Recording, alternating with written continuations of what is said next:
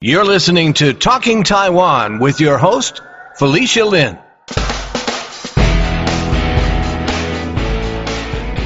This is episode 100 of the Talking Taiwan podcast. I'm so pleased to announce that we have on as our special guest Dr. Peter Tsai, the Taiwanese American inventor of the N95 mask technology.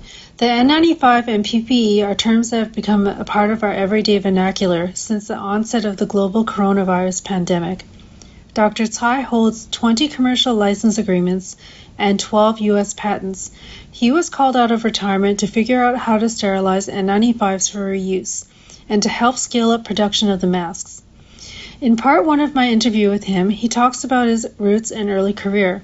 Dr. Tsai also explains how the technology behind the material of N95s works and why everyone should wear masks.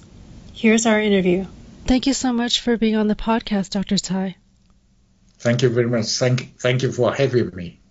Wonderful. Taiwan has been in the news a lot for their successful handling of the coronavirus. When I heard about your story, I thought it would be great to have you on a guest, but I had no idea how to reach you. You've had a lot of really great press. Um, then I read the article that your daughters wrote about you on TaiwaneseAmerican.org, and I want to do a special thanks to Ho Chie, who is the founder of Taiwanese American. I reached out to him and he put me in touch with you for this interview. So I'm looking forward to having our listeners learn more about you.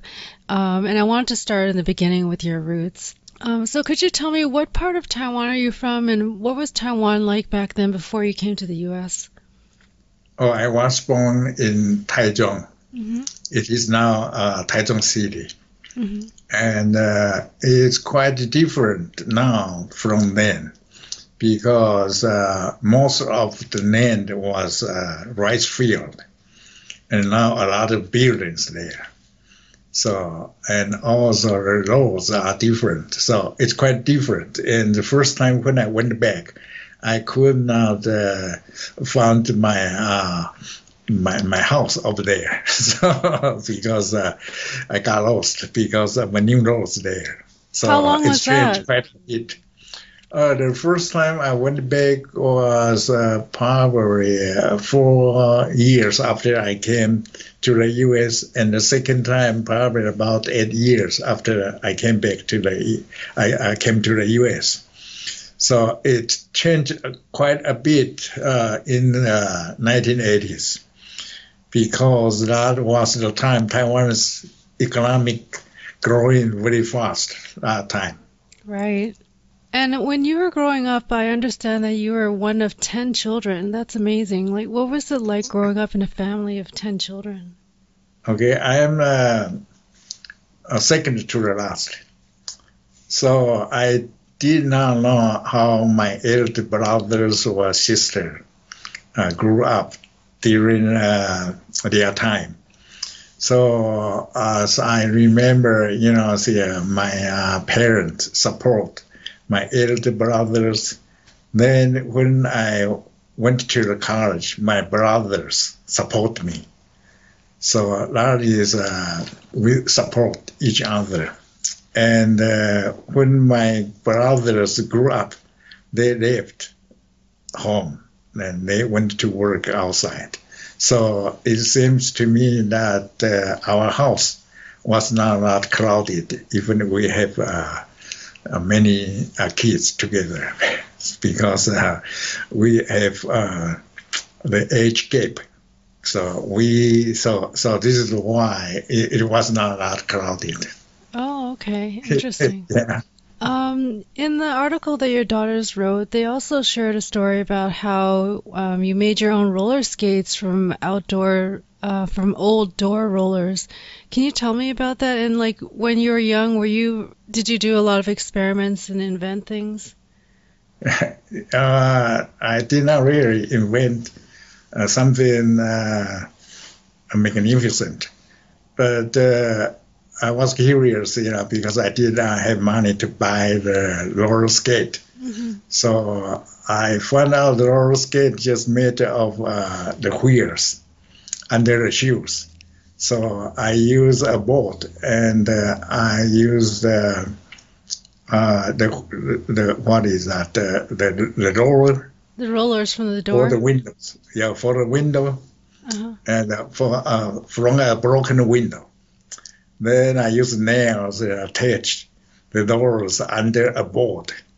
Then uh, it seems it works, but uh, you cannot make a, a sharp turn because it, it, the doors for the window is doors on a straight line. Uh-huh. So uh, from there, you realize that uh, you cannot make a sharp turn. So it works if you go straight line. so that was interesting. Yeah.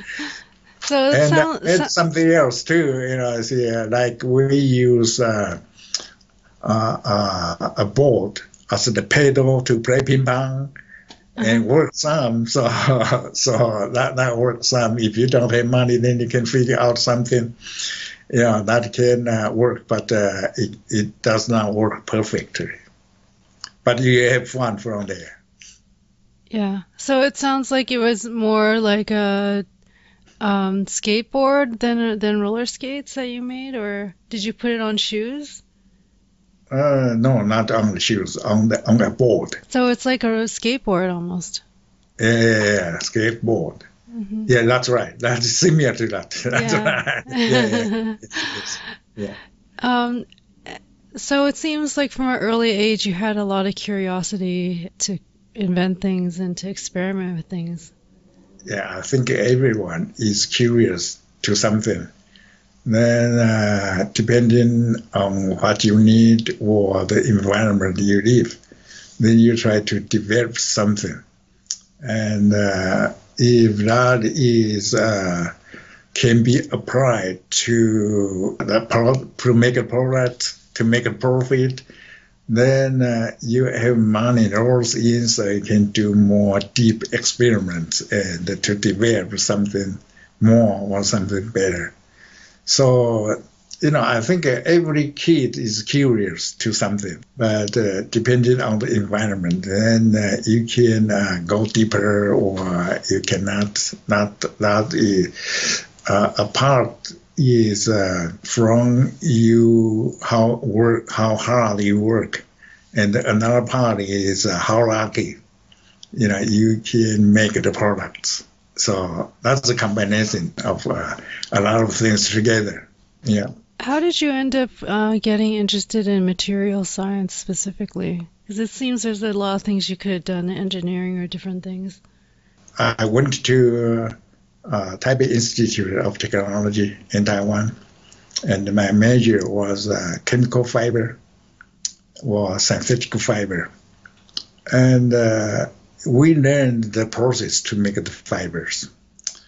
And uh, if you want to develop the products, uh, or you want to uh, develop uh, better processing uh, be- better process to make the material, then it cannot be just routine work because uh, during that time we bought machines from uh, U.S., Europe, or Japan, and this also supply you the technology to make the products. But uh, in order to understand the theory, then I figure out I need to study basic science more deeper. You know, and uh, from there, probably if you want to develop a kind of a product, you have the background to think, and uh, so you can develop a product. So this is why I think I need to study more in order to understand the theory, and in order to develop uh, new products. So that's um, what led you to, to decide to leave Taiwan because you realized you wouldn't be able to get that education unless you went to the U.S. or somewhere else. Because uh, English was a second language Mhm. in Taiwan. So the best country to go are the countries of English speaking. So if you want to go to uh, other countries like in Europe, then you need to study the languages over there. So and, uh, and then something else will get involved, like you need to have uh, financial support so you can have time you know, to study another language without working too much. But uh, during that time, you know, uh, we need to make money to support our service. So we we since we already learn English, then uh, we just need to uh, you know uh, and then more then uh, to pass uh, the language testing to come to the U.S. to study. So and so this is why I came to the U.S. to study. So, um, what did that involve besides the language testing in order for you to prepare to come to the U.S.? Okay, yes, uh, since uh, I want to study engineering to continue uh, my background, so I need to study more science. So, in addition to studying English, then I review some science courses I took before. Then, when I came to the U.S., I took some more courses uh, to uh, enrich my knowledge in science in order to do a better job in engineering. So then this process I did, and uh, I did so, and uh, so it took me uh, more years to finish the whole thing. But uh, after that, it uh, make uh, my research easier because I already know the theory. And if you know the theory, then you don't need to do that much experiment. So, you know, see, to save the experiment time, then I can develop uh, more new products or new uh, to improve to the process. Mm-hmm. So so it works, yes, in both ways. Right. So you had yeah. you made sure that you had a strong foundation. It, eh, because it took, took me several years, yeah, to right. build the foundation. Right. So so my, my foundation was okay, was solid. So. What was it like when you arrived in the U.S. Like in the beginning, and did, what were your expectations? Did your expectations line up with like what you experienced when you arrived? We, I think, uh, when we came to the U.S., we did not expect that much because uh, we don't know for sure about our future. So when we came to the U.S., we just work hard, then see what happens, then uh, uh, try to look for a chance to see what we can do. So, so we did not know much about our future. So, because we don't, we did not know much about our future, so we did not expect much. So we just work hard, then uh, see if you have the expertise, then you should be able to find a job here. So if you cannot find a job here, or even you don't want to find a job here, if you have the expertise, then it's easy to go back to Taiwan to continue. You know, I see my uh, previous work, or to uh, do something higher than my previous work. So it should work either here or to go back in Taiwan. If we work hard to uh, learn something, to have a good foundation, then we just rely on our, the, you know, see, uh, see uh, what we can do, you know, you know, on, based on what we have learned. Mm-hmm. Yeah. Yeah, when you put it that way, it sounds like you just look and see what the opportunities are. You have so many opportunities, whether it's in the U.S. or Taiwan. Just see yeah. what um, comes up for you. That's right. Yeah. Um, what was the biggest challenge or adjustment for you when you first arrived to the U.S. in terms of adjusting to life here? Uh, when we came here, I think uh, language was the first obstacle we learned some English that's just basic, and we did we did uh, have uh, the difficult in terms of speaking or in terms of understanding. So you need to get familiar with know, the English way of expression. And uh, by, by, my background is science, and uh, my graduate work was science too. So we did not have much chance, you know, to learn good English. so if your background is literature, or you are going to work in politics, then you need to communicate every day. And most of the time we spend was to think about the science. so that, that is uh, uh, that make more difficult for us to learn English. Yeah, I mean, I find it incredible, um, your generation, that you moved to like another country with your second language to study in another language and completely different environment and culture. It's pretty incredible to think how you have to deal with that. Yeah, in terms of the way of expression and also the accent.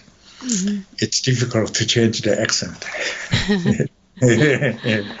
Um, could you tell me, like, when you first arrived in the U.S., like, did you experience any um, situations with uh, the, of bias or racism when you were here? Because I'm sure it's difficult because you are a visible minority, and as you mentioned, the language. Um, also, people know that you're um, not local. Uh, did you experience any difficulties or reaction to? When, when I was just here, because I came here for graduate studies, so it did not have the competition with others. The competition is with yourself. So, you know, you, you, you, you, are, you are here to learn something. So the only chance to communicate with uh, classmates and the professors. And if you work, that is something different. If you don't have a, a good communication skill, and uh, if your expertise is not very good, then uh, you will be laid off if something happens. Right?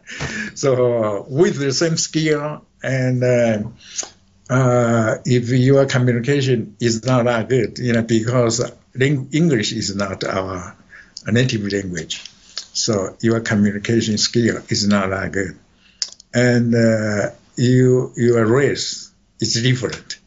So if there is a chance to lay off, then you are a good chance to be laid off, right? But when I was here, I was a student, so I, I was not working in a factory or see, uh, in the industries. So I did not have uh, the problem of uh, racism. Then when I work, I work at uh, the university to do the research. So if you have a good research product, then they justify you by the products you make. They don't justify you by your race or your age, something like that, right? Because they need the product. So I did not face the racism actually. So, so it was good to me. Oh, that's great. Um, it seems you've also had to make some other tough decisions in life. Um, I remember your daughters wrote about how when you were a PhD students, you just had your two daughters and um, you decided to send them back to Taiwan to live with their grandparents. Can you tell me a little bit about that decision? You know, it was a tough time because uh, my wife works at uh, night as a registered nurse. So uh, we put uh, our kids to the daycare at daytime, and I need to take care of the kids at night. And uh, you know, my uh, wife's parents came to visit us twice.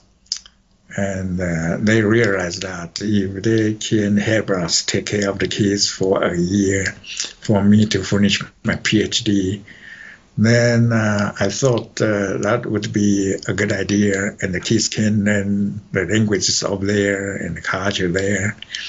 So we agree with their decision.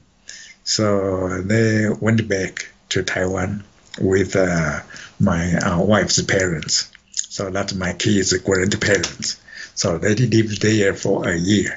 So then the language there.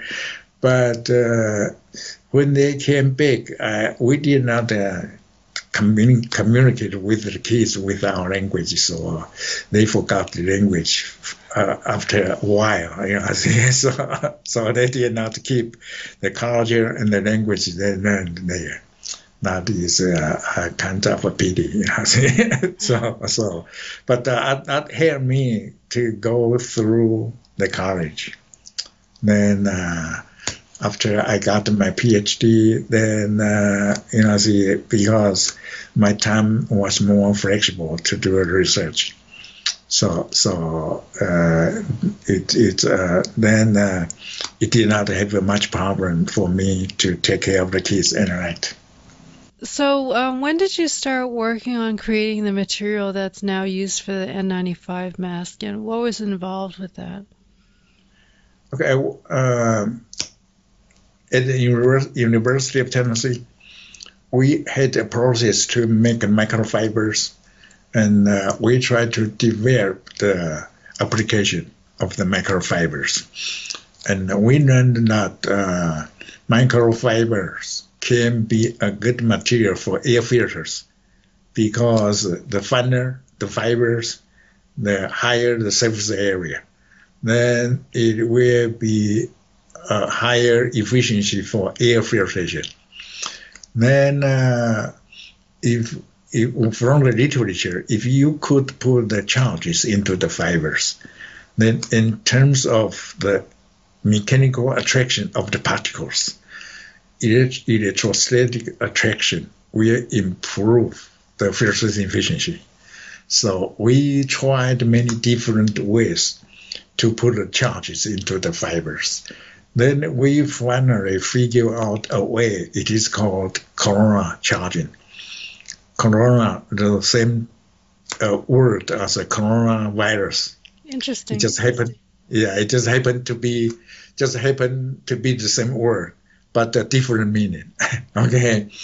Then this way to put the charges into the fibers, it can improve the filtration efficiency by 10 times. Okay. That means uh, the charged media can have the efficiency as the uncharged fabrics as a 10 piece, 10 pieces of the uncharged fabrics together. Okay. One piece of the charged fabric can be the efficiency as 10 pieces of the uncharged fabric. So in the very beginning, we used this technology to make the products for air filters. That was uh, 1992. Okay. Then uh, the new respirator specification of, uh, of the new standard of the in the U.S. was going to be issued in 1995.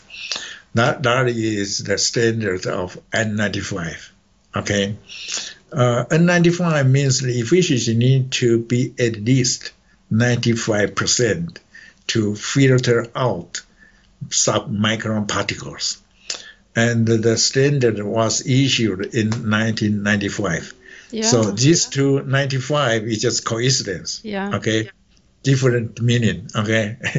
and uh, that time, you know, many U.S. respirator companies approaches our university to see if this technology can make the media to pass the N95 standard. So after working for a while, then uh, we found out that this technology exceeds the requirement to make N95. So we started licensing the technology to many U.S. companies to make N95 respirators and they are still making respirators, and they are doing a good contribution to make N95 respirators to the hospitals. Right. Um, yeah. Um, if I could just ask something to clarify, because I'm not a scientist, like when you say that you charge the fabric, does that mean that when you have the charge, the fabric will attract the particles more and then it, it holds the particles so it doesn't go through the fabric? Is that what you mean? Yep, you know, because uh, this fabric is made of fibers material. hmm So uh, there are pores, you know, between the fibers. So the air air passes through the fabric through the pores, and uh, the fa- the fibers are charged, and there are positive and negative charges in the fibers in a good order. So they are bipolar. They have uh, bipolar properties there. So the charges attract the particles. When the particles come to contact with the fibers or just pass by the fibers, then electrostatic force attract the particles. So this is why it works. You know, the charges attract the particles, and the viruses are a kind of particles. Uh, the virus, the, the the size of a virus, like a coronavirus, is about 0.1 micron. One micron is a, a micrometer. Okay, that is one millionth of a meter. And uh, the pore size, that is the distance between two fibers in the fabric, is about 20 micron. So the pore size is much bigger than the particle size. And uh, the way it works is not the smaller pore size to capture the large particles. The way it works is to use electrostatic force to attract the particles on the surface of the fibers. So it can have a good capturing capability and also good breathability, okay, for air filter or for a respirator. So this is why it works. Yeah. Uh, the way it works, you need to have two requirements. One is the ability to capture the particles, right? The other is the air need to go through the the, the, the respirator or the air filter to have a good airflow or good breathability. And uh, for electrostatic charged fabrics, because uh, it needs only one tenth of the material compared to uncharged media. So it can have a good airflow through the media. And it works because the electrostatic charges attract the particles. Oh, that's really So- fascinating um, to know Yeah. the science behind that, that it's not just about the size of the spaces in the fabric, but that the electrostatic is what actually makes it work. That's fascinating. Yeah, yeah. Yes. So many people have the misconception. The pores need to be smaller than the particle so it can block the particle. That is the theory of liquid filtration. That is not the theory of air filtration. So that's a misconception. If the pores need to be smaller than the particle in order to block the particle, then you need to be a membrane then the membrane, the air resistance is too high. Yeah, then it's not breathable, right? It's not breathable. That's right. The membrane is not breathable. okay. So this is why it is electrostatic charged media is good media for a respirator. And uh, I think uh, about 100% of the media to make N95 is electrostatically charged microfiber fabric. I'm wondering, like, since you explained all that, I'm wondering, like, a lot of people wear cloth masks. If maybe there would be some way to use this for cloth masks that people use regularly to make them more protective. Yes, uh, cloth ma- mask is made of cloth, and uh, N95 respirator is made of uh, non-woven material. Uh, non-woven is not woven, okay, and cloth is woven material. Okay. Woven woven material is made of a thread or Yes. yarn, okay, and non-woven material is made of fibers material, and uh, the surface area of the fibers is the uh, uh, contributor to the filtration efficiency. So if we use a cloth mask, then uh, the the way to make the yarn is the fibers are clustered together. Okay, so only the surface fibers outside the yarn contribute to the filtration efficiency. So all the surface of the yarn together is uh, much smaller than the surface area of individual fibers in uh, fibrous material. So in terms of filtration efficiency, a cloth fabric is low. Okay, so if you want to have a higher filtration efficiency of a cloth, then it need to be more compact or thicker, higher weight. Then in that way, then the breathability is very low. Okay, so if uh, the fabric is light the, for cloth to make a mask, then it has a pores between the yarns. Then the droplet will pass through easily, so it cannot have a good filtration efficiency. Then a cloth is uh, basically made of a cotton and is hydrophilic material. So when a droplet comes to contact with the fabric, it will spread out. Then it may penetrate through the fabric. So, so the a, a cloth mask, it can be a good shield to capture or to contain the virus inside the mask. So from escaping to uh, contaminate other people. So you know the uh, the cloth mask is not ideal, but uh, basically it can uh, contain the virus inside the respirator to uh, avoid other people getting infected. Okay, so that's that's that's the difference between a cloth respirator and uh, uh, non-woven well fibrous material respirator. So, okay. What kind of recommendations would you have for someone who's going to be wearing a cloth mask? Like, what is the best type? To, uh, what should they be looking for if they're going to wear a cloth mask? Of course, it's not ideal, but at least you said yeah. there is some minimum protection.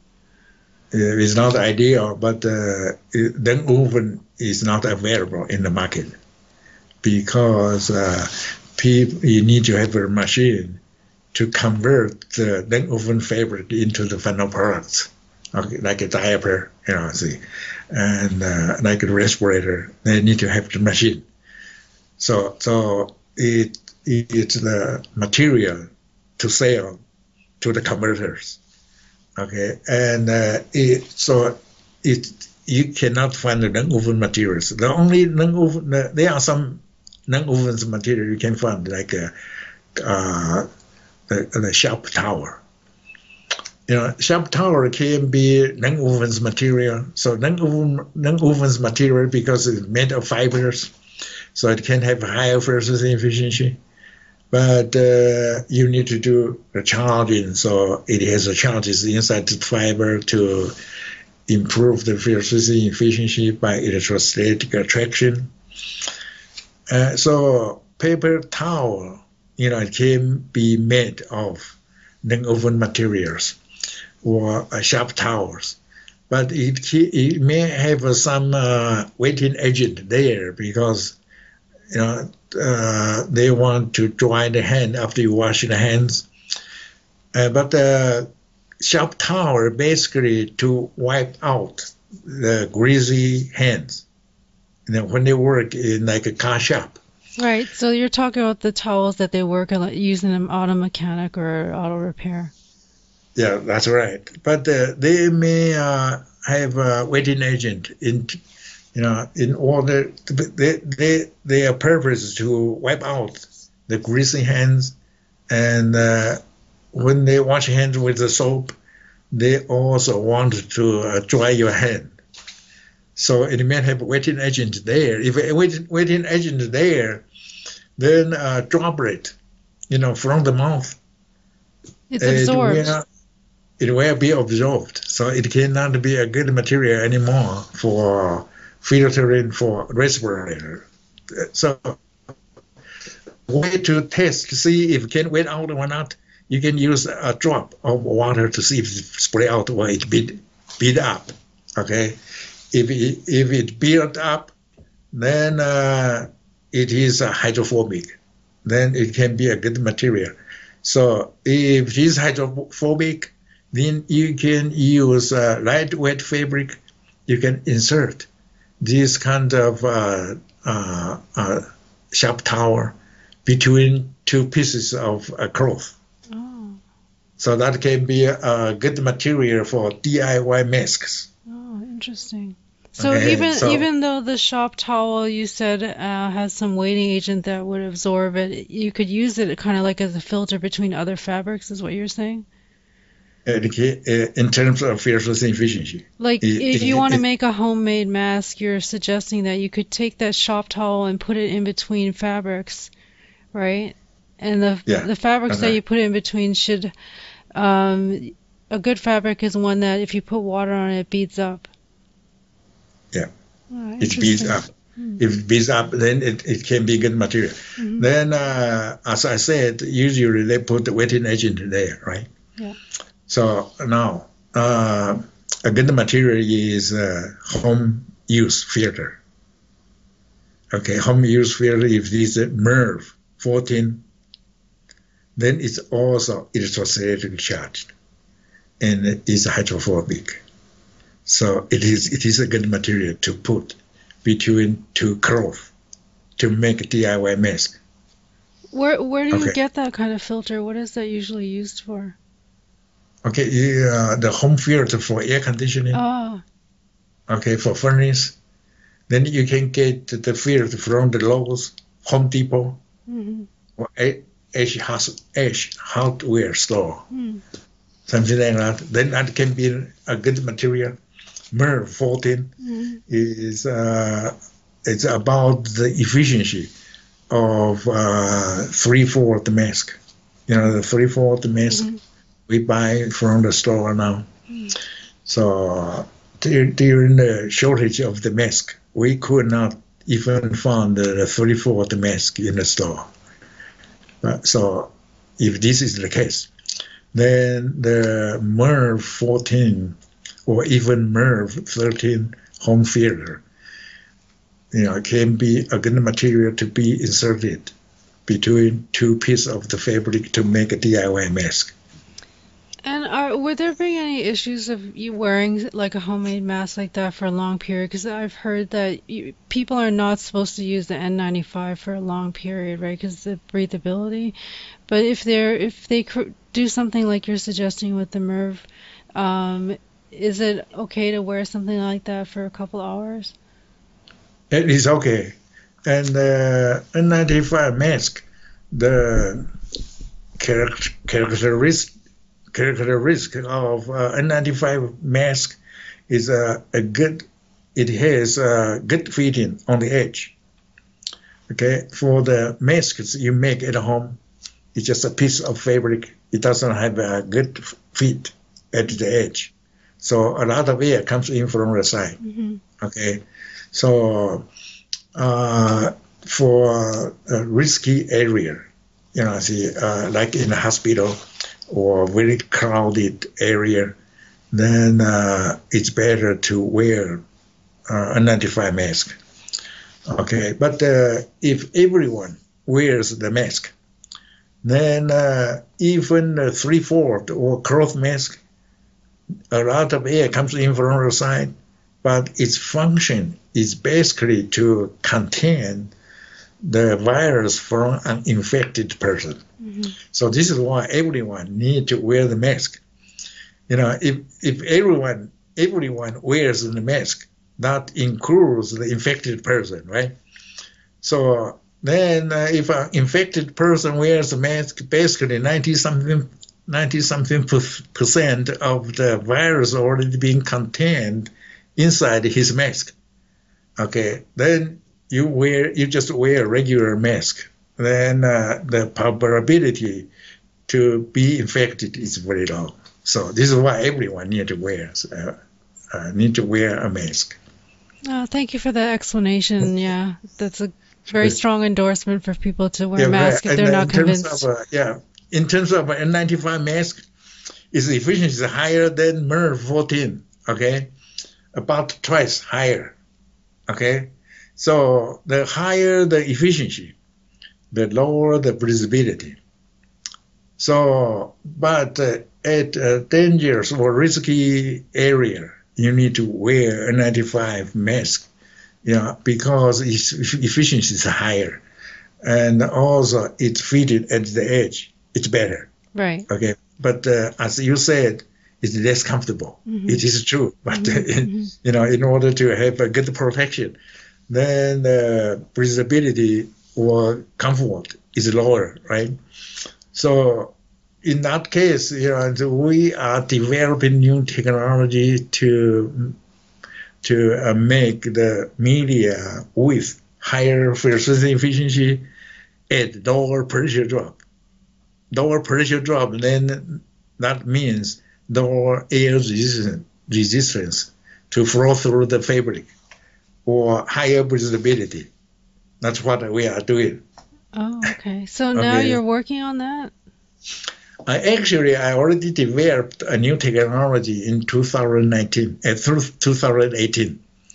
And uh, we already licensed to 10 companies using this new technology to make other filters. And uh, we are we are using this uh, media to make N95. Then the breathability is twice, or you know, airflow rate is uh, twice as the old technology Oh, to wow. compare with the old technology. Right. So you're working on something that's even more breathable. But I just wanted to repeat what you said before. You said in general, the higher the efficiency, the lower the breathability. Right. That's- yeah. Yeah, you using the same material, Mhm. and, and if the material is improved to achieve the same efficiency, then the breathability can be higher. hmm Okay, so that's improvement of the material. mm And, and going back to your work on the N95 mask, like how long did that research and development take? We start we started this uh, research from about uh, 1987. Wow. Something like- Then uh, we try many different ways, and we got some results, but not very good until 1992. Then uh, we developed uh, technology that has been used for 30 years since 1992. But in 2018, I developed another technology that can have uh, double efficiency than uh, all technology. Okay, but uh, during this period of time, from 1992 to 2018, I uh, improved the technology and also I improved the process to micro to make microfibers. So this improvement have been used in the industries. So uh, material already been better. You know, uh, it's not the not the material used in 1992. It's the material already been improved, but uh, it, the big big improvement is uh, new technology. Okay, so along these uh, 30 years from 1992, we have uh, improvement improvement from time to time, but uh, you know it is a, a, little bit improvement every time, not a big jump of a new technology in, in 2018. That's a big jump. Okay. Right. And I understand that it takes a lot of like long hours um, of research in the lab and um, experimenting and doing all this work. Like, what what is it that keeps you motivated? Oh, you know, the uh, motivation is from the need of the industries. So when we license this technology, then uh, a lot a, a lot of uh, problems happen from time to time. Then that is the need of the industries. Like they need uh, uh, higher efficiency, lower pressure drop. Also, they want to uh, retain the charges, and they want to improve the production rate. They want to reduce the cost.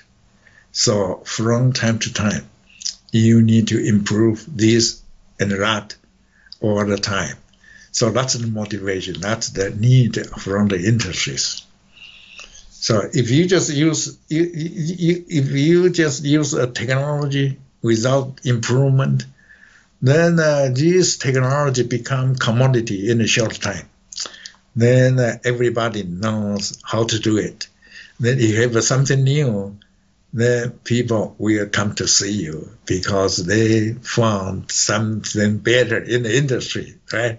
Then they said, "Oh, we want something not good. This is good, not good," and they finally know that's what I did. so, so they, they they come to see me, you know, and say, "We need this, we need that." Okay.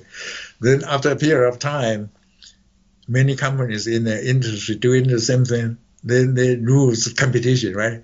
They need to have something better.